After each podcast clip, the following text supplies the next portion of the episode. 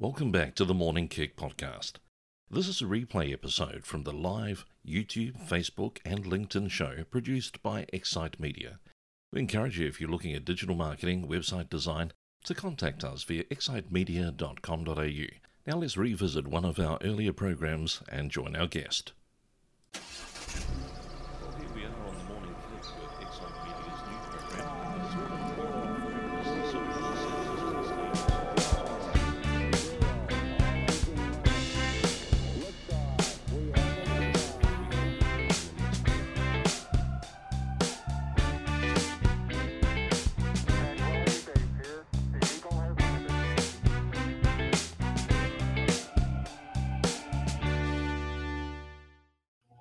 Well, good morning, Kicksters. Welcome back to the Morning Kick. Now, I've been promising you for a while that we're going to have a guest from overseas, and I'm really grateful that Randy McCabe from Microsoft in the USA has agreed to join me this morning. Uh, Randy, thanks very much for coming on the show from Dallas. And I guess uh, they couldn't be bigger than Larry Hagman's backyard to have a conversation with what's going on in America. How are you and the family over there? Good, good. We're doing great. We're, uh, you know, we are sheltering in place in Dallas. Um, I've got a, I've got a son who's a freshman in college, and so he's home from Texas A&M University, living with us. And then I've got a son who's a senior in high school, and he's very anxious to. He's finishing his senior year, so that's a little bit uh, difficult to miss out on some of the fun spring events that go with that. And then I have a sophomore and a, and a fifth grader. So, but we're we're we're actually getting some some family time, as you can imagine. I hope we all are that we otherwise would not you know, normally get. So that's pretty that's pretty great. That's absolutely brilliant.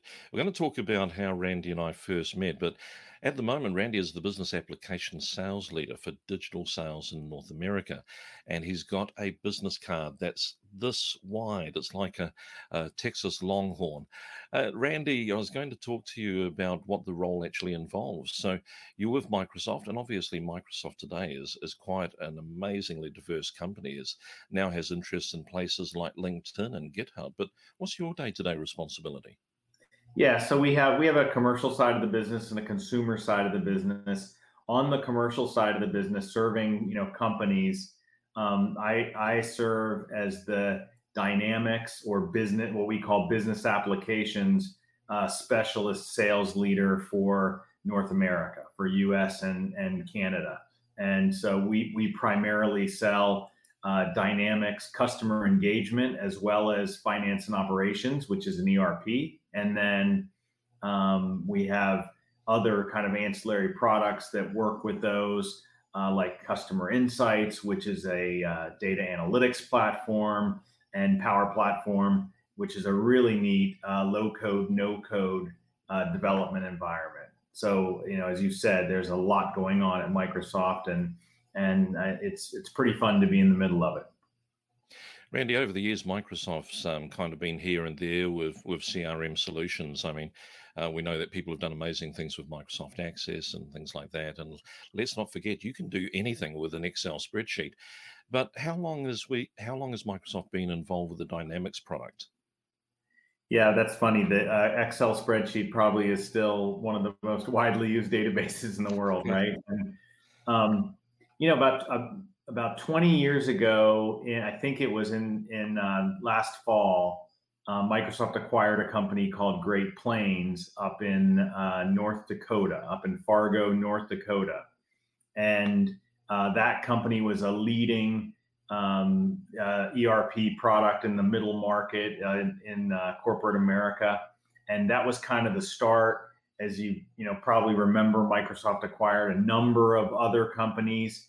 And you know just in the last you know three or four years um, you know we have a, a very um, integrated and complete uh, product solution that includes customer engagement and finance and operations that's all integrated with microsoft teams and outlook and office and um, it's it's it's it's all in the cloud, uh, you know, running on Azure with Microsoft's best-in-class artificial intelligence, uh, you know, running throughout it. So it's it's a com- you know a complete and and uh, integrated solution, and we're pretty excited about.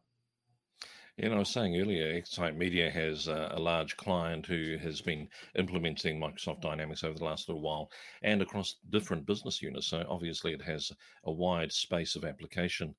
Uh, Randy, you and I actually met a long time ago, and I'm trying to remember the year, but we were in, I believe it was Charlotte, North Carolina, for a broadcasting conference when you were CEO of another organization with a CRM. Do you want to give us a bit of background to that story? Yeah, that was uh, Orange Leap, and that was a number of years ago. Uh, very fun time in my life running. It was a a uh, you know a, a venture um, you know started company so extremely different than uh, you know what i'm doing uh, here at microsoft and um, and i remember the the event we had there we had a had a big dinner uh, at that at that conference and uh, yeah we had tim sanders book uh, love is the killer app is that the the what you were referring to we have props this this book that you gave away to um, your guests at that dinner was absolutely impactful. A lot of people will know the Dale Carnegie book, How to Gain Friends and Influence People, but this takes it to a more modern level. Um, you want to give a bit of background to who Tim Sanders is for those that don't know? Yeah, so Tim and I actually worked together um, in the AudioNet and Broadcast.com. If you remember, you know who Mark Cuban is, who started Broadcast.com and uh, Tim was a uh, a sales leader there, and and uh, you know I was getting really getting started in sales, and um, we kept in touch. And you know Tim had he was an unbelievable uh, presence and speaker, and and he had a philosophy that that he documented in that book, um, which was very different than you learned from a lot of business people who who were trying to uh, you know beat people climb over people in order to get ahead. And uh, you know his his idea was share everything you have and you know love others and give give give and you'll end up getting much more back in return. And uh, that really that message resonated with me and and my values and and so i just wanted to share that with as many people and customers as i possibly could yeah, of course, uh, Tim had uh, great involvement with Yahoo as well. Listen, if you get the opportunity, I checked just before Randy and I um, came online to go live, and it is available at Amazon.com. So check out Love is the Killer app, very worthwhile. Randy, you're heading up sales teams and dealing with this whole COVID 19 thing. Have you had to reevaluate your sales strategy? And is there a process that you walk through rather than it just being reactionary? Yeah, absolutely. Obviously, interesting. Uh, you know, fascinating time, unprecedented time. Um, you know, we we uh, we have. Uh, it was in March when everything was developing. Was the end of our fiscal quarter, and uh, we had a number of deals that were larger um, you know, kind of what we call rip and replace deals, where we have to displace, a, you know, another CRM solution that um, slowed down. They they still wanted to work with Microsoft. They they had decided that Dynamics was what they wanted to use, but they wanted to press pause just because of the the tremendous uncertainty in the world. Um, and you know that that obviously you know made us you know stop and wonder well what does that mean for our business and you know q4 this certainly is not going to end in a couple weeks. And if it does there's still you know that doesn't mean that the economy just opens back up uh, you know sort of automatically and everything's you know back the way it used to be.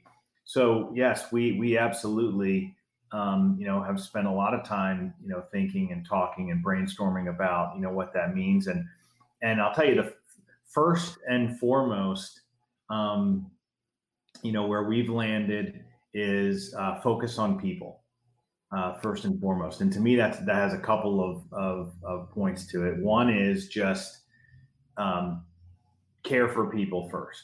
The, the the people that that uh, who work for us, our team members, um, our customers our customers are people and and we don't know how they're being affected by this obviously some of their businesses are affected in in dramatic ways, but they may have family or relatives, or you know, we don't know how they're being affected by this. So um, this is an opportunity for us to um, care for people, to to have empathy, and you know, not only is that the right thing to do, but it's also um, you know that it's culture building for our team to be focused on on caring and empathy and you know for each other.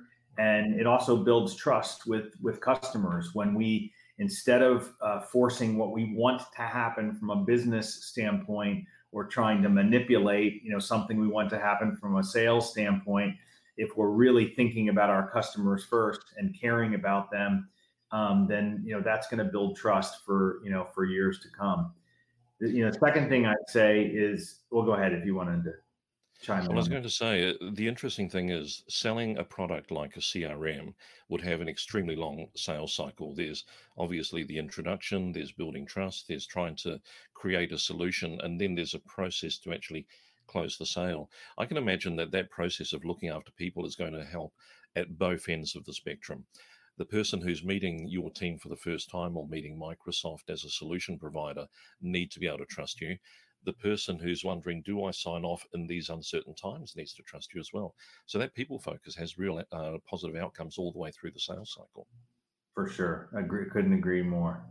Um, second thing I'd say is is uh, to be thinking about trends and you know watching trends and and being able to to um, identify opportunities, and uh, you know that's something that you know in in our business in particular you know, some of our uh, solutions in Dynamics are, like you said, are going to, you know, are are you know big solutions with long sales cycles, and those may not be the ones that we focus on, you know, over the next, you know, uh, quarter or two or more.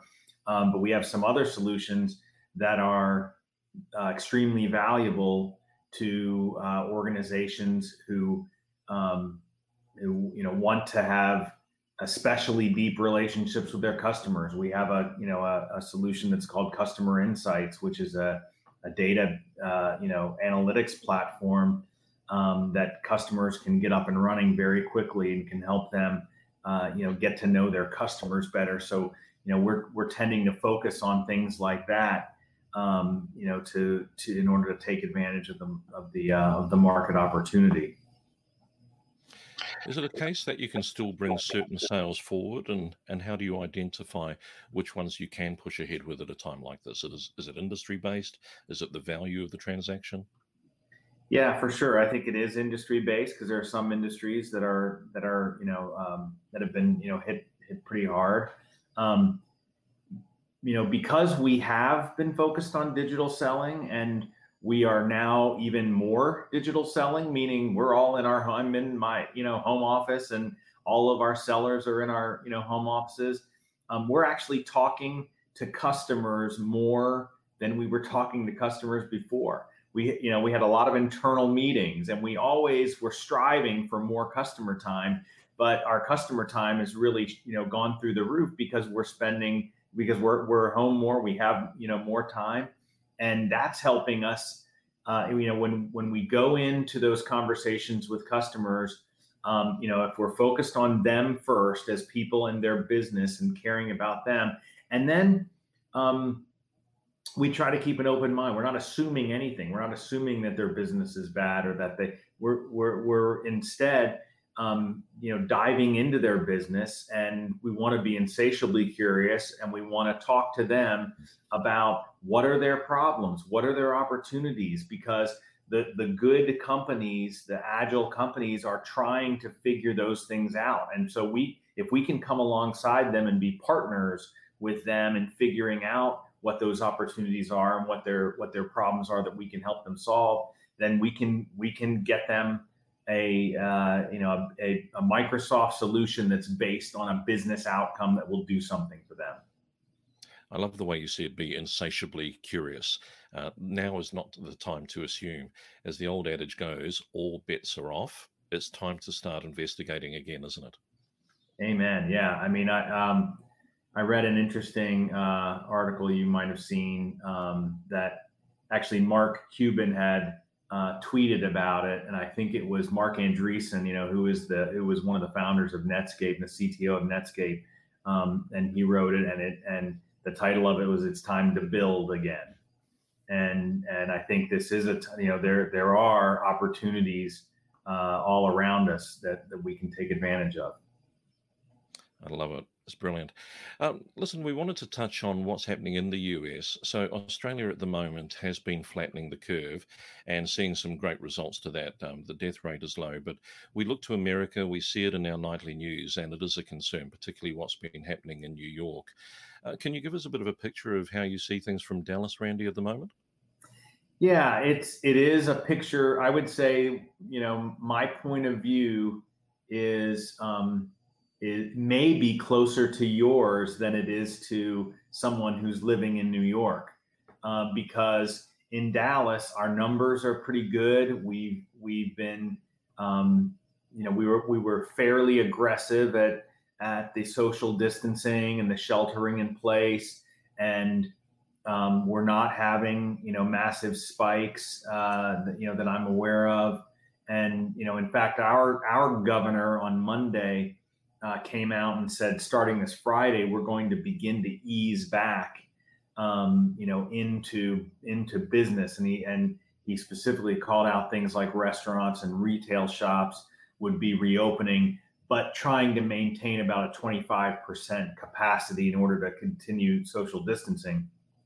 At the same time, you know, I I, I watch national news from time to time here, and I am seeing, you know, I'm seeing um, and hearing things about you know what's happening in New York. So I think that I think a lot of people right now are cautiously optimistic um, that um, you know if we continue to be smart about um, if if we instead of rushing back into business if we if we ease back into you know kind of opening up the economy and and you know not doing anything dramatically um, that that you know w- you know we'll be able to kind of keep these the you know the positive trends going.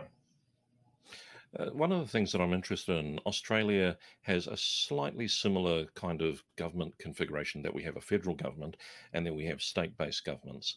And in America, you have a similar thing. Obviously, I don't need to talk about Donald Trump from the perspective of the amount of memes and conversation that everybody is aware of all the time. But what I'm interested in does the average American look to their governor or do they look to the president as far as dealing with this kind of pandemic crisis? That's a that's an interesting question.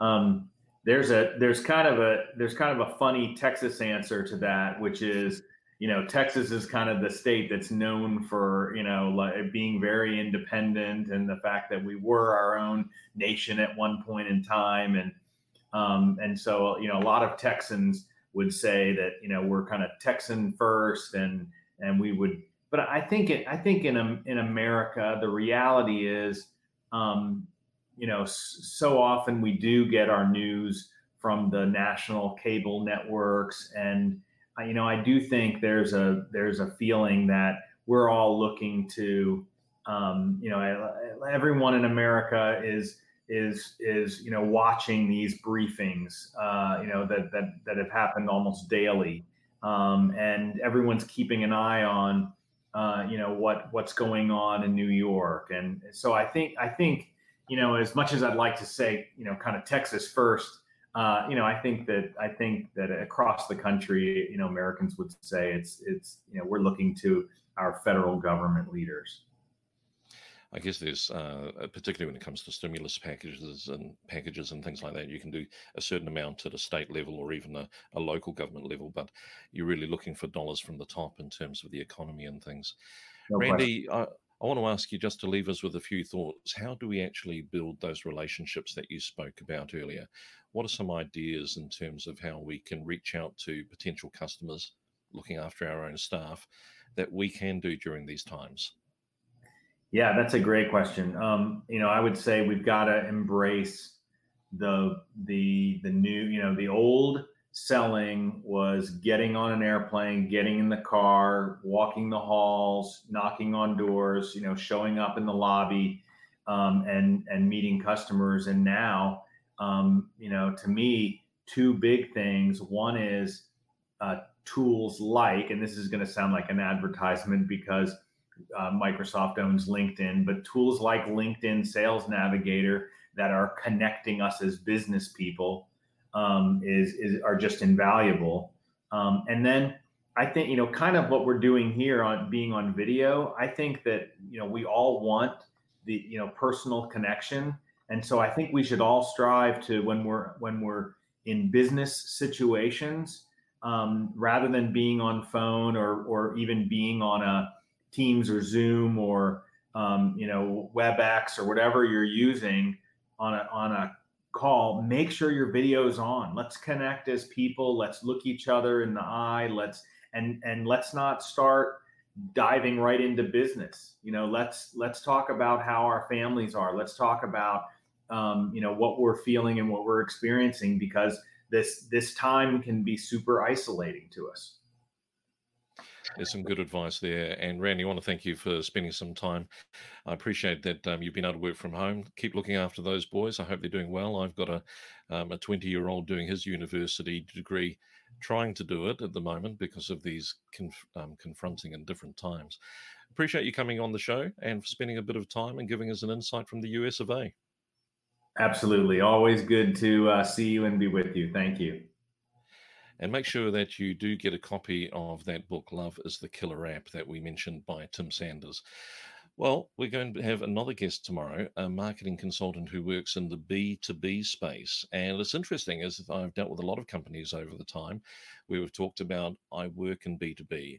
Our clients don't need marketing, they know us they know how to, how to get hold of us. That's an interesting conversation because we look at B2B marketing and find that there are hundreds and thousands of searches in different industries happening on Google every day where business owners are looking for solutions. You're probably doing it yourself. So join me tomorrow on the Morning Kick and we'll find out a little bit more about B2B marketing.